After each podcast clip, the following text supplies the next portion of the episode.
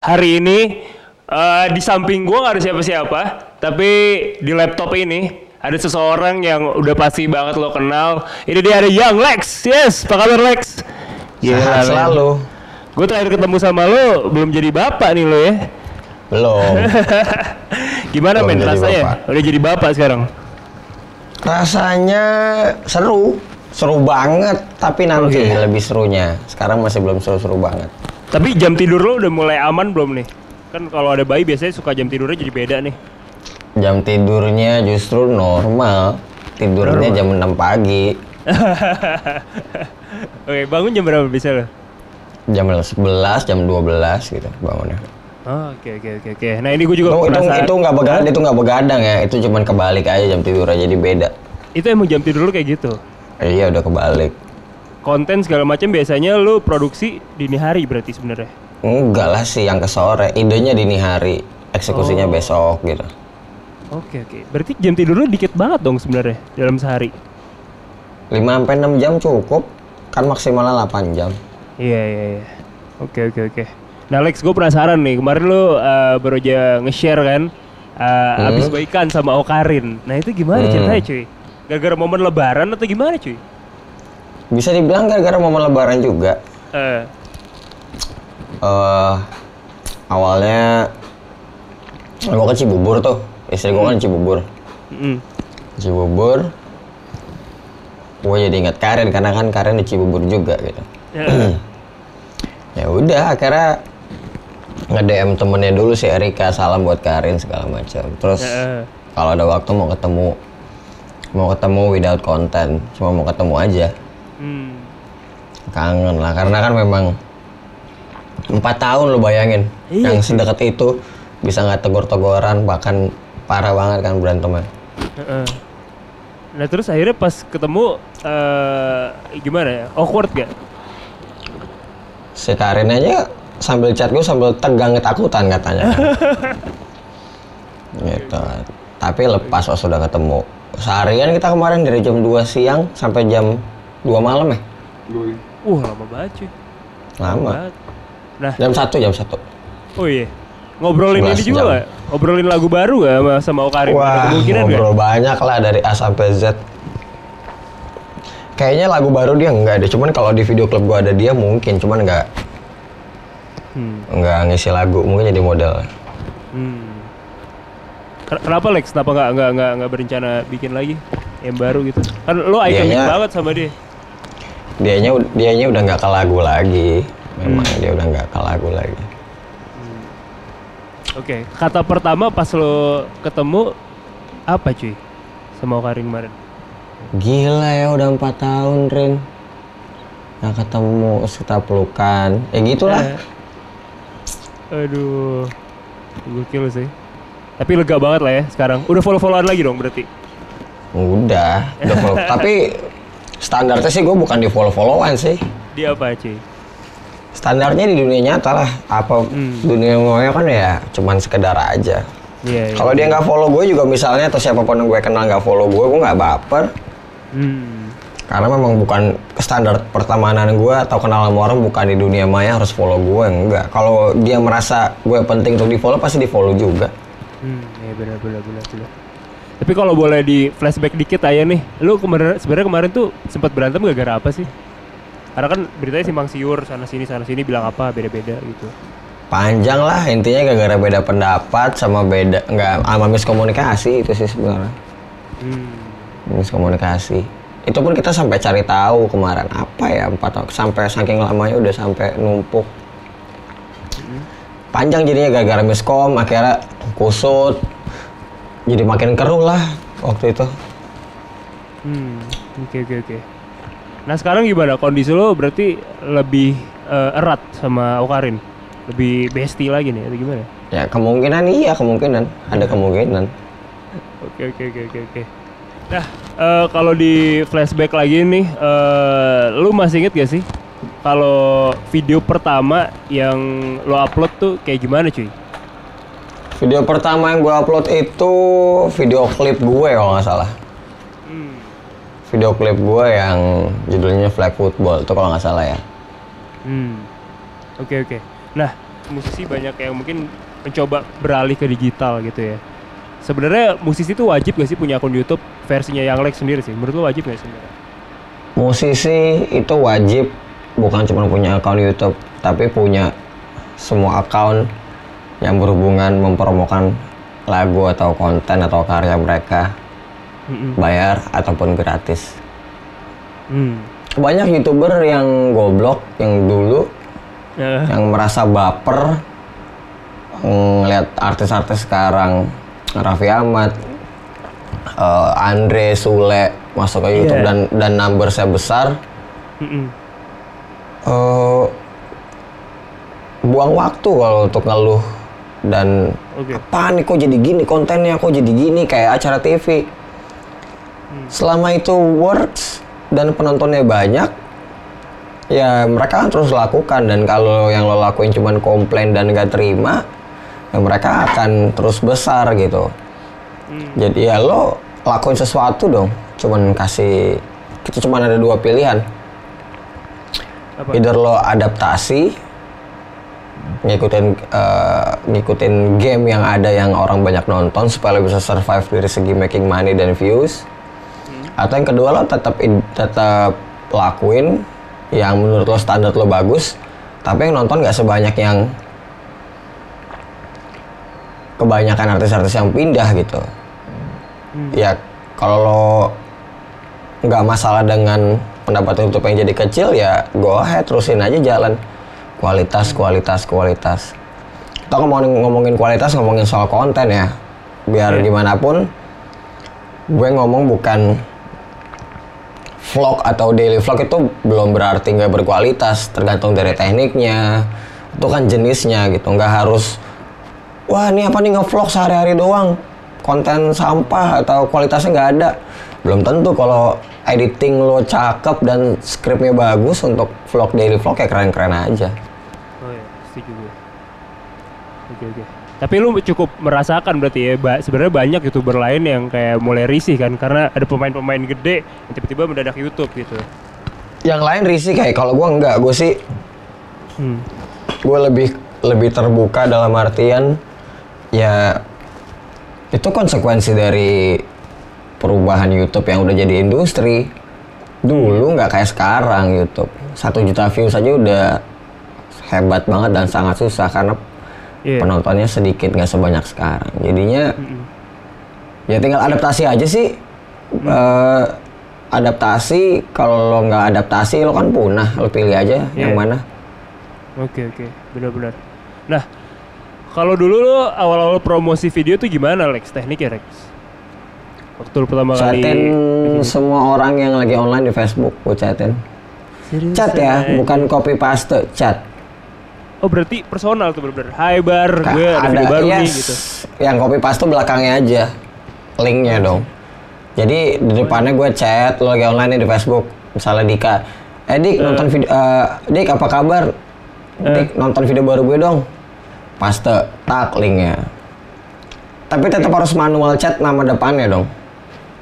Oh, Jadi belakangnya tinggal di paste dan beda kalau kita langsung broadcast sama di chat. Tapi kadang-kadang chatnya nggak nggak cuman gitu ya, maksudnya kayak misalnya, eh Hai Bar, eh, eh.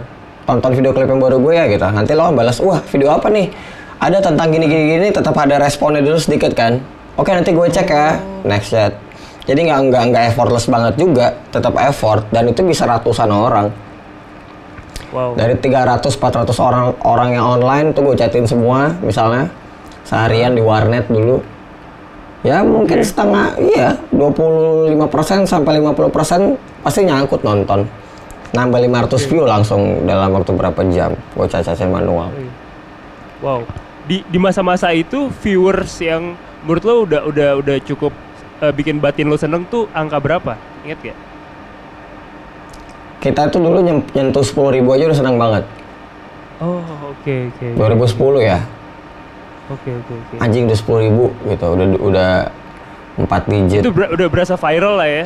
Iya sih? Udah dong, iya dong, ratusan ribu. Gue inget video klip pertama gue yang nembus satu juta itu butuh waktu satu tahun. Oh oke 1 million views itu judulnya cewek kece lihat aja cewek kece Iya. itu pertama kali nembus satu juta views dan dalam waktu setahun Berarti lu bener-bener emang personal ya, satu orang lu chat-chatin segala macam dan eh, hal ini kan eh, yang mungkin anak zaman sekarang suka nggak mau eh, effort itu ya kan. Mereka cuma tinggal eh swipe up dong gitu doang. Maksudnya udah ya ya itulah perbedaannya zaman dulu kali ya maksudnya harusnya semua orang juga lakuin hal yang sama sih tapi masih ada beberapa yang lakuin hal yang sama juga Hmm. Oke oke oke oke. Nah ini gue juga penasaran sih. Eh, dari viewers lu sendiri ada yang suka protes gak sih komplain sama eh, video-video lo gitu? Misalkan, bang kok lu dulu gini sekarang gini sih, kok gini gini gini gitu. kalau komplain dan kritik gue dengerin sih dalam artian eh, musisi atau banyak banyak atlet juga kadang-kadang dia nggak bisa balik ke formnya yang dulu gitu dan Iya. makanya ketika itu keluar sekali dan nggak bisa diulang itu uniknya dalam sebuah karya gitu Hmm.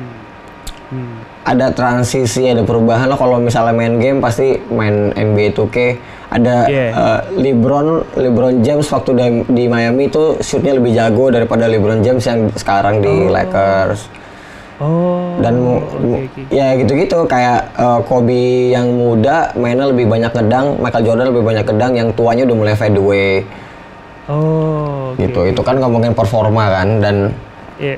ya sama juga di musik gitu Nah.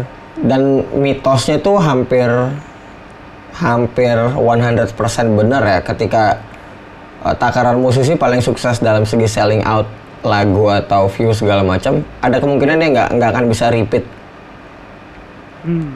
jadi kayak kayak Michael Jackson cuman sekali uh, penjualan albumnya tertinggi di yang albumnya yang uh, pertama uh, Thriller Iya. Abis itu dia nggak akan bisa ngalahin rekornya lagi yang thriller. Sampai kapan pun nggak akan bisa. Itu kayak mitos juga sih. Pasti ada kayak Peter Pan segala macamnya pasti ada. Jadi sebenarnya memang sulit untuk ngalahin diri sendiri dong berarti rekor diri sendiri itu sulit sebenarnya. Lumayan, lumayan sulit dan hampir jarang ada yang bisa. Oke oke. Hampir jarang ada yang bisa. Cut dulu bentar. Bar. Eh, Bar. Bar, Bar. Tar dulu, Bar. Cut dulu, Bar. Boker, boker. Mules gua anjing. Gimana Alex? Bokernya aman? Aman. Lancar. Mau diomongin tainya, tainya, tainya bagus. Bentuknya gimana? Teksturnya bagus ya. bagus. Oke, tadi selama lu uh, boker, uh, teman-teman juga kita pasangin satu karya lo di YouTube yang tahun 2013. Lu sempet kayak bikin sketsa-sketsaan gitu ya dulu ya, kayak semacam mini series ya. Yoi, namanya Wallace Ngot. Wallace no. Kenapa? Kenapa lu kasih nama itu cuy? Ya dibalik aja slow dong. Oh. Oke oke. Nah terus lu juga sempet bilang katanya sebelum era podcast podcastan gini lu udah duluan cuy. Eh ada buktinya kalau ngomongin soal duluan kita ngomongin waktu berarti ya. Iya iya. Yang pembalap dulu bukan? Iya. Bukan bukan. Eh, pram pram yang pembalap duluan bukan ya? Coba, gua peluk juga. Gue mulai podcast itu belum ada yang bikin podcast di YouTube ya. Iya. Maksudnya mungkin ada yang lebih dulu dari gue, cuman setahu gue ini gue duluan kan belum belum booming ya dulu ya podcast ya. Mm-mm. Cewek ompong juara balapan motor, namanya konten ngobrol. Heeh. Nih buktinya ada di YouTube. Satu tahun lalu bulan Mei tahun 2006 eh, 2000 Mei tanggal 16 2019. Oke oke oke. Itu ya, itu dia dulu duluan tuh jadi. Nah, eh lu suka risih gak sih? Maksudnya kalau misalkan ada orang-orang yang akhirnya jadi ngikutin jejak lo gitu. Ah, Ya. ngikutin gua nih. Nggak boleh risih lah karena kita kita juga ngikutin orang lain kok. Hmm. Ngapain risih? Itu sama aja kayak lo takut disaingin. Ng- Ngikutin jejak tuh apa bikin konten? Masa kita ngelarang orang bikin konten? Iya iya iya. Kecuali kalau kalau plug memang dia plagiat juga banget, ya mungkin baru kali. Cuman kalau orang bikin konten yang gimana, masa dilarang? Biarin aja mereka bikin. Iya sih, benar sih. Itu juga. Nah, sekarang gue mau eh, nanya sama lu tentang yang tadi lu bilang. Sebenarnya sulit eh, mengalahkan pencapaian pribadi diri sendiri. Kalau dari lu sendiri, konten apa yang lu sulit untuk lu saingin lagi?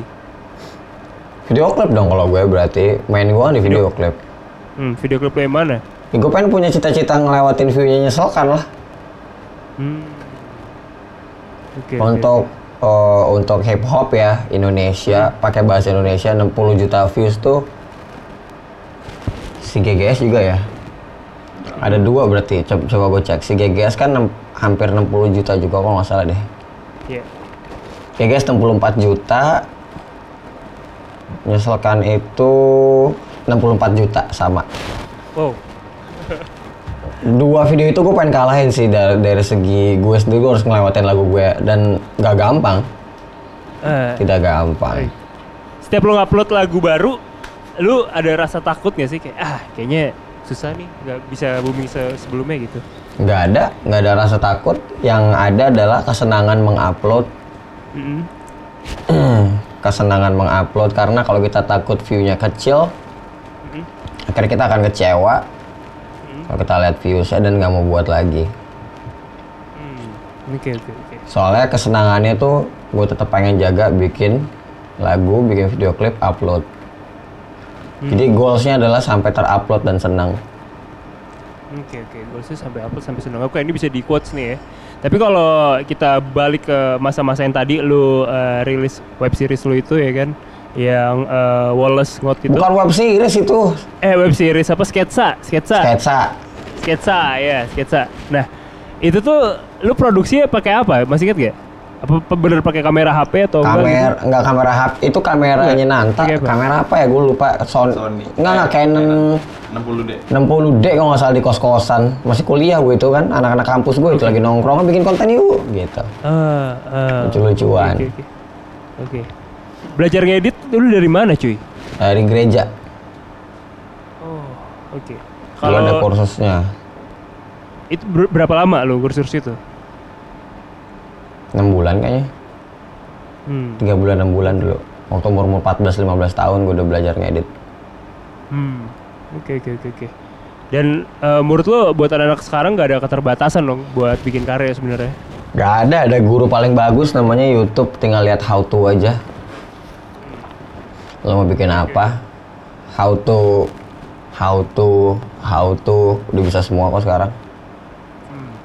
Tinggal lo develop pakai skill lo aja, jadi Premiere atau semua software editing itu kan tools doang, bullpen. Yang megang bullpen gue sama dia gambar jadinya kan beda. Hmm. Ya, jadi Berarti itu tool- usah. Hah? Itu tools aja. Oke oke.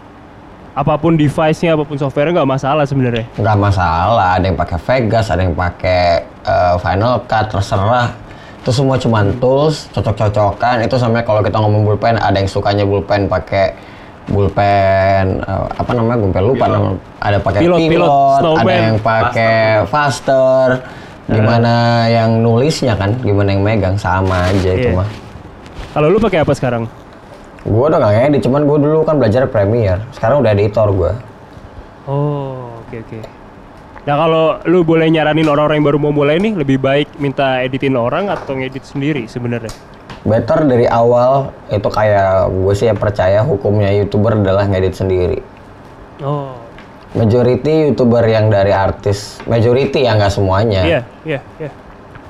Anji ngedit sendiri waktu mulai. Deddy Kobuser ngedit sendiri waktu mulai. Dedi tuh ngedit sendiri. Oh, Ngambil gambar sendiri ngedit sendiri. Kontennya tiga tahun lalu kalau nggak salah dia mulai tiga tahun lalu.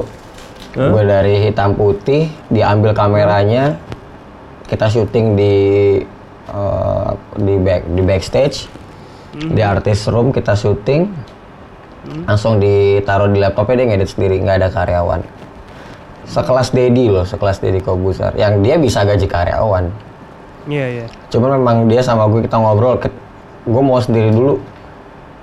Jadi next kalau lo udah punya editor lo tahu akan mau bikin konten seperti apa kalau lo bisa ngedit editor kan itu director kedua nah konten YouTube pun sebenarnya kan otaknya adalah si youtuber itu sendiri Iya.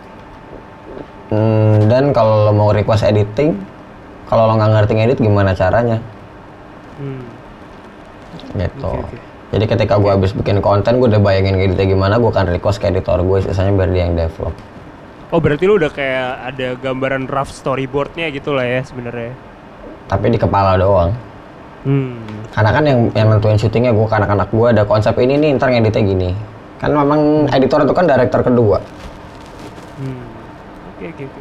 Lex, gue mau eh, nanya dong, lu episode favorit lu di The Last Dance episode berapa cuy? The Last Dance episode eh, Dennis Rodman, Oke, episode 3 tuh ya. episode ya, episode eh aduh gue lupa. Kalau nggak salah episode 9, episode 10, bukan episode malah eh, favorit gue bukan di episode tapi di Momen. di wawancaranya Jordan yang ke-9 atau ke-10 gue lupa. Hah? atau ke-8 yang dia ngomongin soal standar, yang dia ngomongin soal leadership. Hah? Dia bil, gue masih inget eh, s- kurang lebih seperti ini intinya dia bilang untuk jadi leader itu punya konsekuensi dibenci, dia nggak peduli. Hah. Kalau lo eh, lo masuk ke Bulls yang udah punya standar juara triple threat dan lo nggak ngelewatin masa-masa itu susah sama gue 8 tahun gue ngerjainnya dan lo kalau lo mau main biasa-biasa aja ngesut nggak masuk gue akan omelin lo lo benci gue gue nggak peduli yang penting tim gue getting better itu yang gue inget banget oke. dari wawancara Jo- Jordan Oke, si oh, The Last Dance. Ini yang momen Steve Kerr ini ditampar gak sih? Tampar-tamparan ya nggak sih? Bukan, bukan itu episode, bukan di Steve. Gue, aduh gue lupa 8 atau 9 gue harus nonton ulang lagi sih. Karena kemarin nontonnya kan nonton episode 1 2 jedanya seminggu. Oh iya iya. iya. Nah, gue mau nonton, gue mau nonton lagi biar enak, biar gue hafal eh, semua storynya karena gue sama produser gue memang suka sama Michael Jordan untuk kita jadiin mentality kesuksesan kita gitu, contohin jiwa kompetitifnya dia yang gila banget, Iya. yang gue memang memang ini orang kayak karakter yang harus banget dicontoh dan didolain kalau lo mau jadi apa pun ya, Ah. karena mentalitinya bisa dipakai di bidang apa pun. Hmm. Dan Yang itu lu terapin ke diri lo sendiri juga sebenarnya. Ada beberapa part Iyalah, yang pasti. lu relate berarti. dari dulu kita udah dulu Hmm. 2016 eh, di Zero One tuh ada buat orang yang mau serius ngegas karirnya Iya. kita bikin grup grup grup WhatsApp namanya eh, Jordan Effect Oke. Itu belum ada Last Dance jadi memang eh, Simo Karisma produser gue memang udah ngefans sama Jordan dia tak dia tahu hampir semua cerita-cerita sangarnya Jordan di luar lapangan ya Hmm. dan itu diterapin ke dalam karir kita. Nama nama grupnya Jordan Effect yang setiap hari harus satu konten, sebulan harus satu video klip. Cara ngejarnya harus kayak waktu Jordan ngejar karirnya, kayak gitulah intinya. Sepengaruh itu Disiplin Jordan di, ya. wah parah dia mah parah banget. Gila. Nah ini waktu waktu nonton lu lu lu pasti kayak ah gila keren banget keren banget gitu ya sih. Nangis gue ber, berkaca-kaca nonton gue, Anjir. seriusan. Soalnya gimana ya? eh eh, kalau nontonnya pakai rasa tuh beda sama orang nonton dokumenter biasa gitu. Iya. Apalagi kita di posisi, gue merasa gue di posisi yang sama kayak dia dalam mengejar sesuatu. Hmm. Bisa dibilang gue ngejar hal yang mustahil untuk seorang rapper di genre hip hop di Indonesia bisa sampai sini tuh gue ngerasa hampir mustahil, Hmm. hampir mustahil gue ngerasa. Oke. Dan ternyata bisa gitu pakai Jordan Effect atau mentality Jordan, disiplin dulu semuanya. Oke. Nanti gue mau nanya juga ada satu eh, momen eh, yang episode Be Like Mike ya kan. Sebenarnya banyak orang Hmm. yang pingin jadi Michael Jordan, tapi dari Jordannya sendiri dikasih gambaran. Jadi Jordan tuh sebenarnya nggak enak.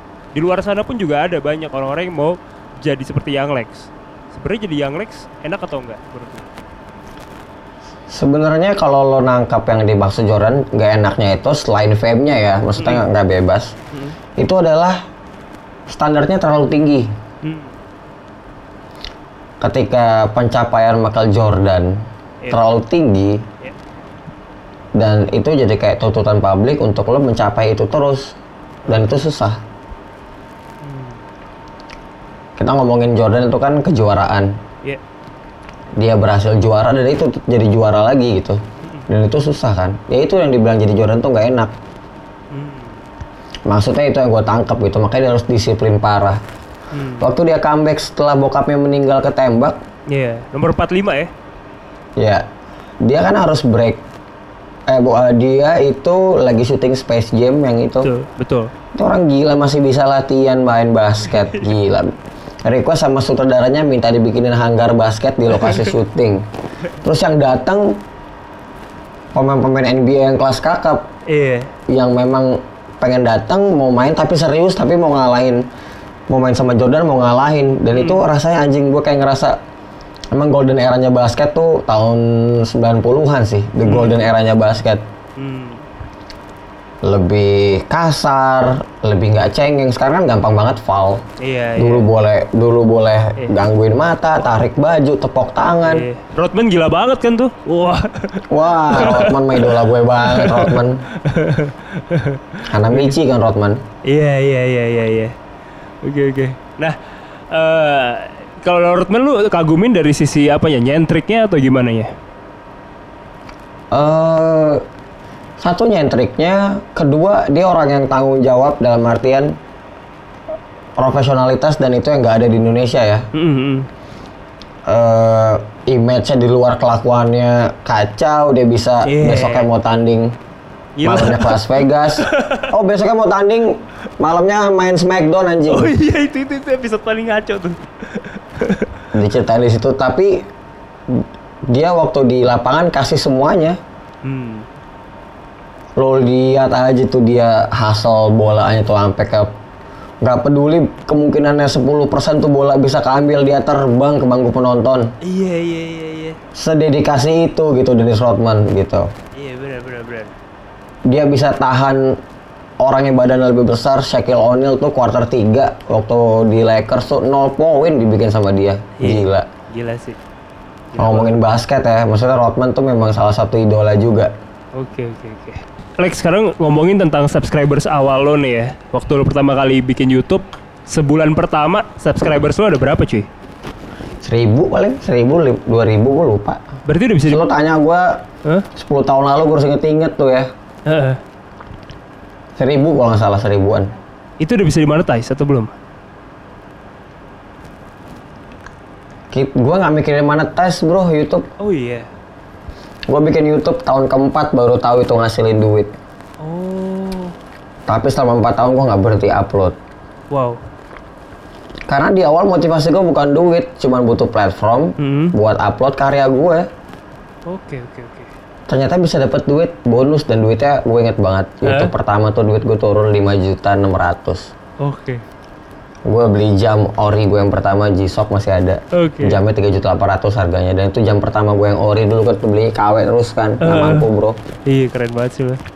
dari tampur dulu Eh tampur, gue juga pernah cuy. Sepatu-sepatu basket gue tampur. Yo. G-Shock tampur gue beli yang karena gue bisa punya G-Shock seharga 3,8 duit dari YouTube itu tapi tahun keempat gue baru tahu ternyata YouTube bisa diuangin atau YouTube bisa menghasilkan uang Oke, itu 2014 tuh berarti ya. sekitar situ 14-15 Oke oke. Cukup monumental berarti tahun itu. Nah kalau dari lu sendiri nih, eh gimana cara ngegali ide buat konten YouTube biasanya? sehari-hari Mm-mm. apa yang kita lihat di sekitar trending itu aja sih sekarang kalau kita ngomongin sekarang kan udah beda ya kayak dulu dulu tuh trending karya Iya.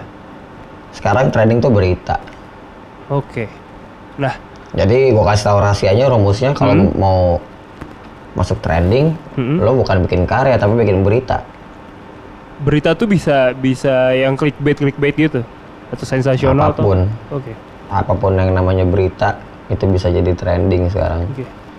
Lu informasi kan Iya betul. Lu setuju gak dengan dengan dengan dengan strategi clickbait sebenarnya? setuju-setuju aja sih Hmm. karena gue kan realistis itu yang works Hmm. itu yang paling works Sampai sekarang memang audiensnya lebih minat yang seperti itu berarti. seluruh dunia bukan Indonesia doang pakai clickbait Oh, oke oke. itu kan teknik main bola masa nggak boleh sliding loh kan teknik sliding Oh iya. Iya. Oke. Teknik berita kan teknik berita kan clickbait Hmm. Oke.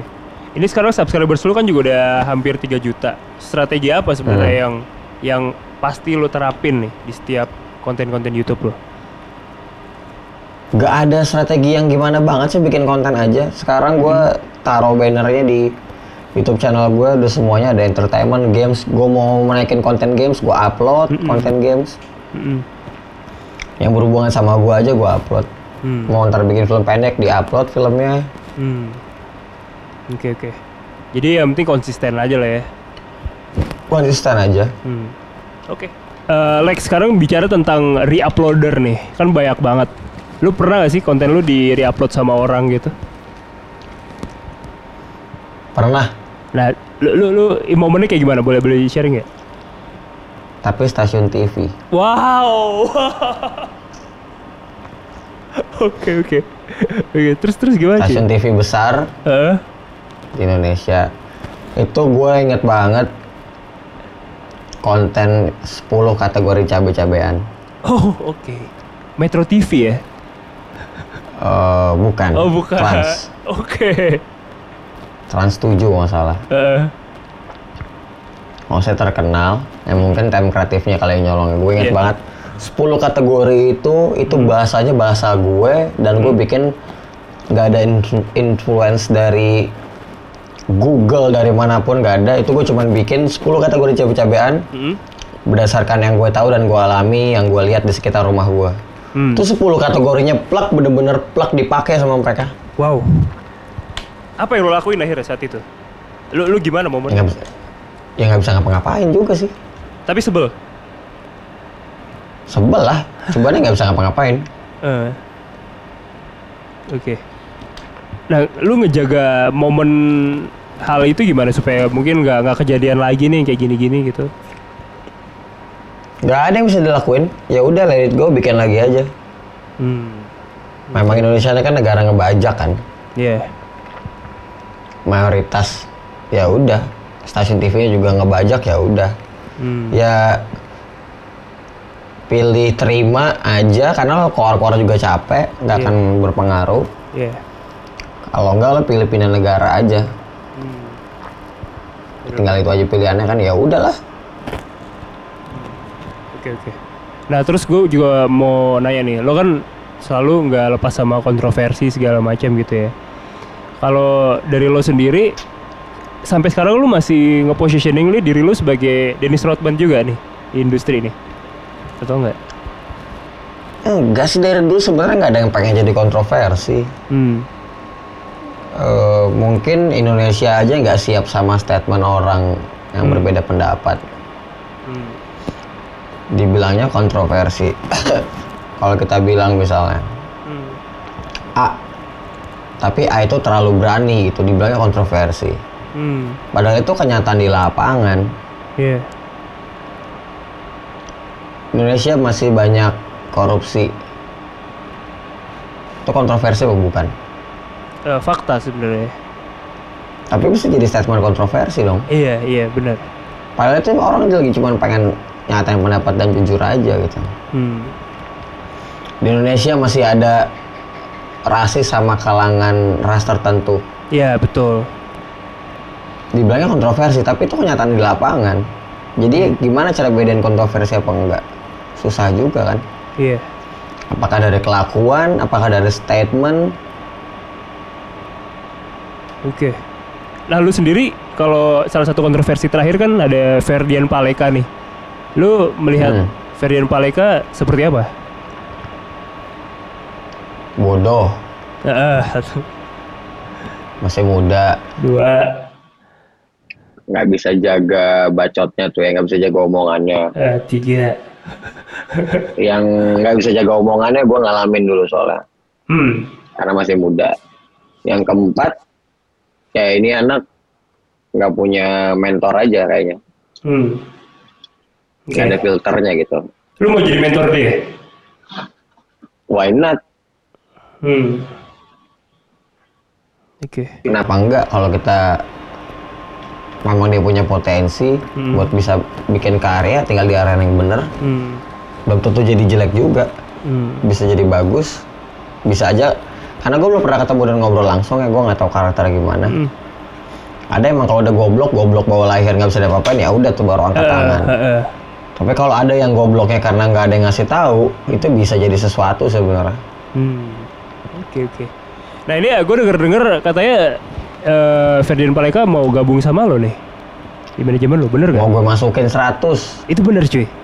Kenapa? Lu lihat apa sebenarnya dari diri? kemungkinan aja sih ya gue pengen ngobrol dulu aja ya itu yang gue lihat ini anak punya konsistensi bikin konten cuman bego aja cara ngobrol sama ini yang nggak ada filternya gitu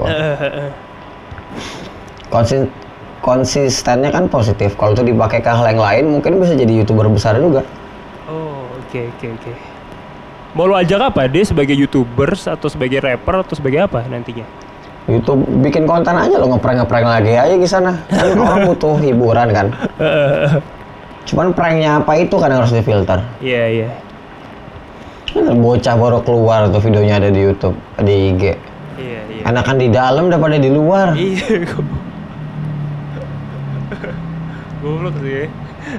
Baru aja di penjara maksudnya bocah emang bocah keberanian sih namanya anak muda ya, ya gitulah makanya mungkin kalau ada orang yang ngasih tahu mungkin akan jadi beda gitu ya.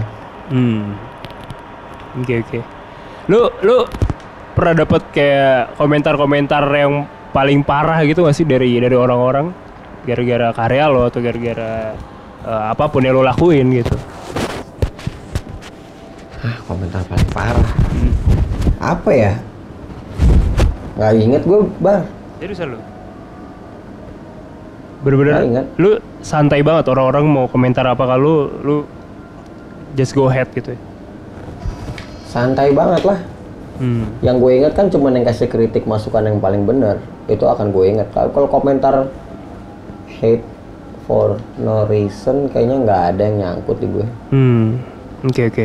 Sebagai konten creator YouTube, kita harus punya tanggung jawab atas konten kita nggak sih? Lu setuju gak sih atas atas statement itu? Enggak. Kenapa?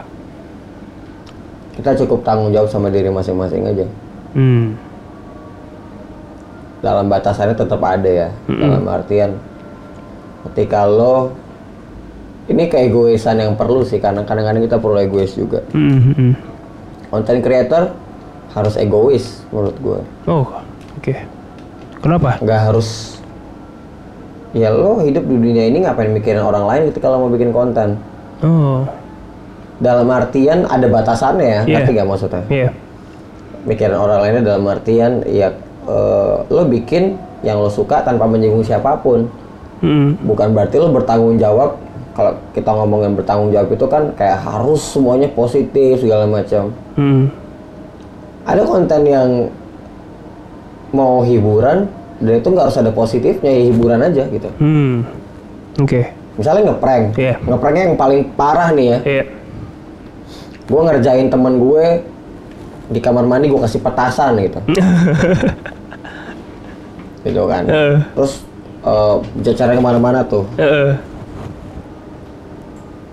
ya dalam konteks gue ngerjain temen gue nggak perlu ada kasihan orang gue ngerjain dia Iya. dan dia nggak marah Iya. gue upload ini konten tidak mendidik. Jadi youtuber tuh harus tanggung jawabnya gue mau kasih konten hiburan. Hiburan nggak perlu didik pendidikan. Orang mau pulang kerja capek mau nonton yang lucu-lucu mau ketawa gitu. Iya, iya, benar-benar. kalau lu mau nonton konten hiburan jangan nonton konten yang ini. Cari konten yang lain. Eh kalau mau nonton yang pendidikan lu carilah itu konten-konten les primagama tuh coba lu tonton maksudnya orang suka lupa itu di konten hiburan. Kadang-kadang nggak perlu ada pendidikannya. Iya, benar, benar. Ya orang mau menghibur mas harus mendidik kasarnya gitu Iya, iya. tidak harus ya tidak harus ada Mm-mm. Setuju gue. gitu Oke. jadi nggak perlu tanggung jawab tanggung jawab apa nih atas moral kah Mm-mm. atas etika kah itu iya Mm-mm. tapi kalau tanggung jawab gara-gara setelah kita bikin konten moralnya kita udah tahu seperti apa batasannya etikanya dan aman aja upload Mm-mm. kalau masih ada orang yang ngomong sebagai youtuber kalian harus oh, apa namanya punya tanggung jawab karena nanti banyak anak kecil yang tonton Ih, kalau anak kecil yang tonton salah orang tuanya lah Iya. nonton konten dewasa Iya benar setuju gue. Karena kan nggak bisa ngelarang juga siapa yang mau nonton gitu sebenarnya. makanya balik ke tanggung jawab poin pertama tanggung jawab sama diri masing-masing aja Hmm. Oke oke. sesuai dengan porsinya gitu Oke, sekarang kita ngomongin tentang monetisasi nih, Lex. Eh sebenarnya tuh kayak gimana sih kalau sistem monetisasi YouTube tuh sebenarnya gimana sih monetize-nya? Hi- Hitungan yang bener Ya, gitu. tinggal di- Gue bingung. ya kan ada iklan yang masuk dari konten-konten lo ya udah tinggal itu aja di itu di, di, dikalkulasi selama seluruh video yang udah lo upload Misalkan videonya eh, 100.000 ribu view, nah dia dapat income berapa gitu? Gampangnya gitu. Enggak tentu dari viewsnya, tapi dari Oh. brand yang memasangkan iklan di video tersebut. Hmm. Misalnya konten lo tentang game, ada brand game, walaupun view cuma 50 ribu bisa dapat gede juga. Oh, oh gitu. Yang skip ads itu tuh beda-beda sebenarnya nominalnya. Beda beda beda. Kan ada skippable ads, ada non skippable ads. Oke, Beda beda. oke. Kisarannya berapa sih? Konten gue yang konten gue yang view-nya 700 ribu sama yang view-nya 6 juta, uangnya hampir sama. Loh, kok bisa? Karena tadi kualitas yang ads itu. Karena kualitas yang ads dia merasa tepat sasaran dan dia mau pasang gede, taruh duit gede di yang 700 ribu. Oh, oke oke oke. Estimasi lo nih, 100.000 ribu view itu bisa dapat berapa angkanya? Kira-kira? paling 100 ribu tuh satu berapa ya paling 20-30 dolar palingnya kalau nggak salah ya sekarang Loh kecil dong berarti? Cuman Tergantung- 300 ribu?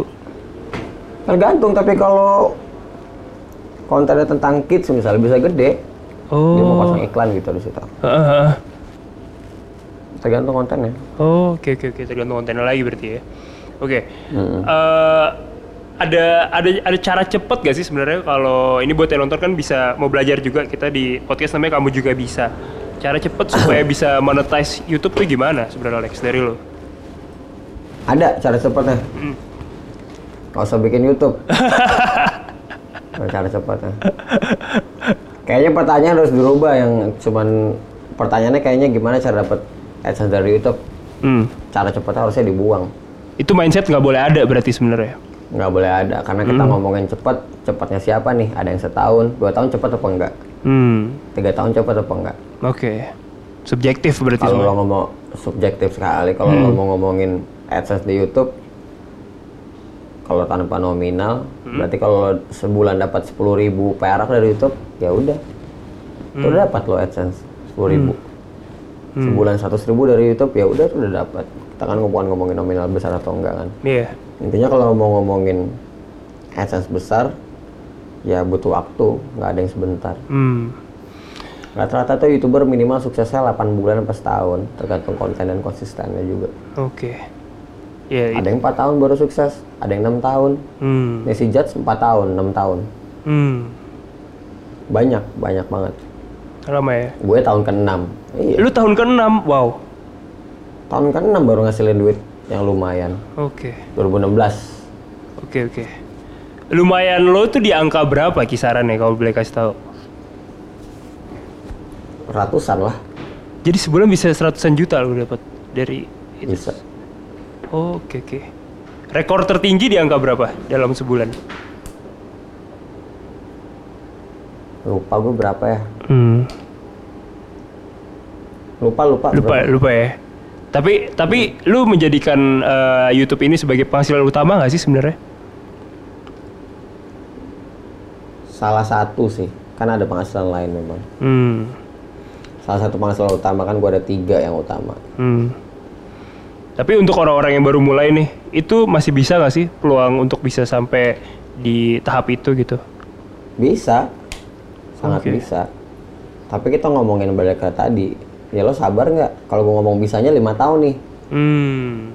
atau gue ngomong bisanya empat tahun lo mau nggak Hmm. ngorbanin waktu lo empat tahun Hmm. jangan baru setahun bikin belum jadi apa-apa terus lo udah nyerah baru setahun bos Hmm. ada yang enam tahun Hmm. Oke oke. Konten lo yang menurut lo eh, nggak sesuai ekspektasi lo yang mana? Kalau bicara tentang video klip ya?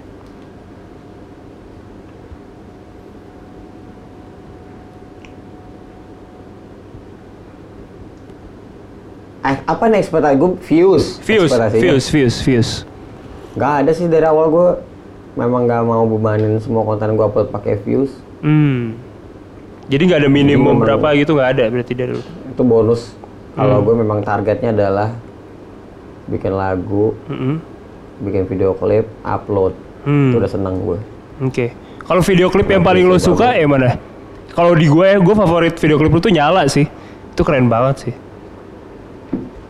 Nyala. Eh, yang ap- apa? Api. Api, api, Api, sorry, api, api. api, iya. Yang lo Eh, game-game gitu. bikinnya berapa ratus juta bikinnya. Iya, iya. Kan sponsor itu. Itu gila banget sih. klipnya 200 ya, Bro? Bikin Anjir. Produksinya 200 juta. Anjir. Kalau ya gue juga itu api. Hmm. Kalau ngomongin soal teknis yang berat ya, Iya, iya, iya. ribet.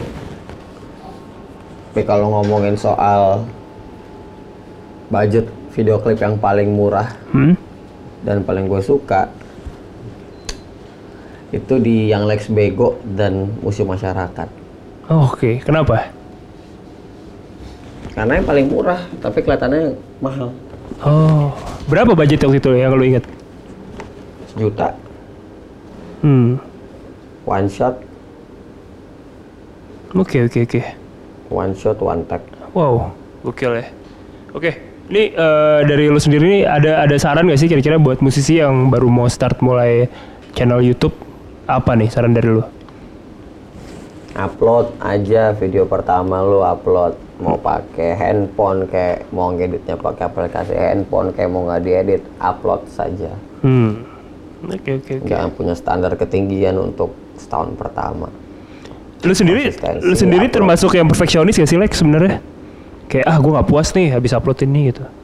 Kayak ah harusnya bisa gini nih gitu. enggak lah Hmm. nggak ada perfeksionis kalau nggak nggak jalan-jalan Iya iya benar benar benar. Lex, sekarang ngomongin tentang anak lo nih. Anak lo bakal bikin akun YouTube sendiri gak sih? nanti mungkin gue suruh ya bikin Umur berapa? Umur berapa ya? dua tahun tiga tahun Oke oke. Bakal lo arahin ke mana nih arahnya channel YouTube anak lo? main game main game Main game? Nggak nge-rap? Nggak basket atau apa gitu?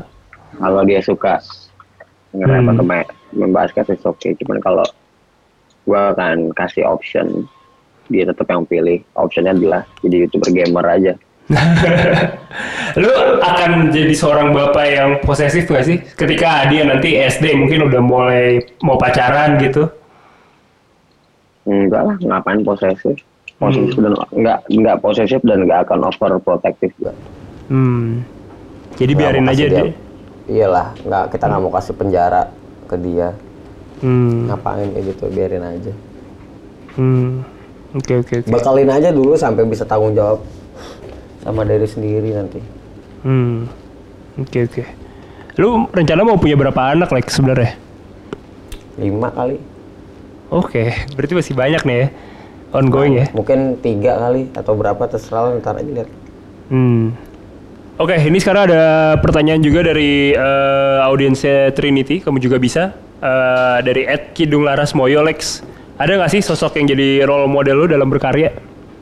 Hmm, berarti satu karya atau keseluruhan? Keseluruhan. Ada lah pasti. Lil Wayne. Oh Lil Wayne. Kenapa? Hmm. Kenapa dia? Gue kira lu Jordan, bakal jawab Jordan tadinya gue pikir ya. Enggak, itu kan ke mentality. Hmm. Kita ngomongin karya kan? Ya. Berarti teknis. Lil Wayne, Lil Wayne itu pakai secara hip hop, rap dia bisa dibilang rapper yang pertama-tama pakai smart wordplay, simple, Hmm. eh, penghilangan kata kata kerja, Hmm. Jadi kayak secara teknis gue kiblatnya memang ke Lil Wayne Hmm. Oke oke. Lu lebih seneng dibilang sebagai apa sih rapper atau youtuber atau apa sebenarnya titel yang pas represent lo gitu? bebas ya kok gue kalau dibilang self proclaim Hmm. kalau disuruh gue pengen dibilangnya konten creator aja Hmm. Oke oke. karena bikin lagu juga konten Iya. tulisan juga konten foto itu konten video klip itu konten Iya. film konten juga Betul. Nah, jadi perwakilan dari semuanya karena gue bisa bikin semuanya konten creator aja. Hmm. Oke, sip. Pertanyaan berikutnya nih dari audiens. Ada Ed Jansen PK dibilang katanya, pernah nggak sih lo ngalamin masa-masa yang drop dalam hidup? Terus karena apa? Masa-masa, hmm, kayaknya, ah gue lagi cari nih. Apa? Boleh, boleh, nggak apa-apa, santai banget.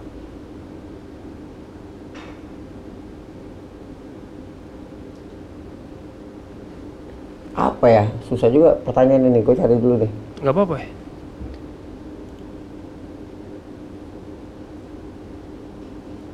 Kayaknya hampir nggak ada deh. Kalau yang bener-bener bikin down banget gitu ya. Hmm. nggak sampai mukul banget gitu dan hampir semuanya percaya bisa dilewatin sih Hmm. jadi apa ya gue belum pernah pengen bunuh diri belum pernah Oh, lu belum pernah? Gue gue pikir lu pernah kayak anxious banget gitu, segala macam. ini najis banget kepikiran gue kagak Oh iya, wow. Oke. Dari komentar netizen segala macam nggak pernah jadi beban pikiran lo? Kayak akhirnya lu jadi suka susah tidur atau apa gitu?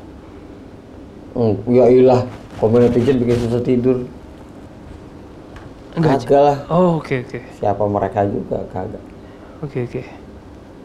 Kalau karena popularitas lu gitu, kadang lu jadi nggak punya privasi gitu, misalkan di- jadi di jalan ke mana mau sama keluarga tapi jadi pusat perhatian segala macem. Enggak juga Hmm. itu kan ke- pro- itu kan kalau kita udah ada proses penerimaan Ya.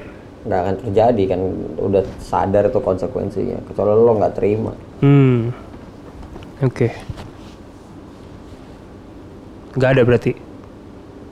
hampir mau berdangan pasti akan ada tapi belum ada yang paling berat banget Hmm. Oke oke. Sip. Thank you Lex. Terakhir nih mungkin dari lo eh, boleh kasih saran nih buat mereka-mereka yang lagi mau belajar untuk bikin konten mungkin buat konklusi kira-kira apa nih kira-kira saran dari lo? bikin konten yang lo suka Oke satu bikin konten yang lo suka. Mm-mm. kedua bikin konten yang lo suka Kedua bikin konten yang lo suka. Tiga terakhir. tiga konten yang lo suka juga bikin Bikin konten yang lo suka. Oke. Soal soalnya al- hasilnya akan beda Mm-mm. Sangat beda banget konten yang lo suka sama konten yang lo terpaksa suka Hmm. Oke oke oke. Itu dia berarti. Cuma nanti itu harus coba nanti itu harus dilakuin yang terpaksa suka. Hmm. Kalau kita ngomongin soal bisnis nanti, Mau nggak mau ya pasti ada lah ya. ya harus. Oke. Makanya harus ada penyimbang. Hmm. Kalau konten yang kita buat karena kerjaan atau karena terpaksa kita suka, kita tetap harus punya konten yang kita suka bikinnya Hmm. tanpa mengharapkan timbal balik views dan lain-lainnya. Hmm, oke oke. Itu dia. Upload aja gitu lo suka gitu konten ngasah batu giok upload udah Gak usah dipikirin Oke. Tuh, jadi lo sekarang mungkin bisa langsung eh, bikin aja sesuai sama kata-kata yang Lex, usah dipikirin segala macam dan terima kasih banyak Lex ngobrol-ngobrolnya barengan sama gue Akbari di kamu juga bisa. Sehat-sehat Lex. Amin Gila gue respect banget. Lu mau basket bareng nggak kapan-kapan? Gue suka basket nih di Pertamina.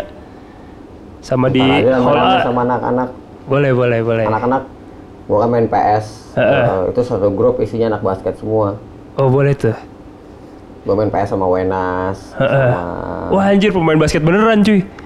Yoi teman barang Oh boleh boleh, ntar gue WhatsApp lo ya. Sabi nih. Boleh. Sabi. Thank you banget Lex atas waktunya. Eh, terima kasih banyak buat yang sudah nonton dan jangan lupa subscribe dan dukung terus yang Lex pastinya. Gue Akbari, pamit. Sampai ketemu lagi. Bye.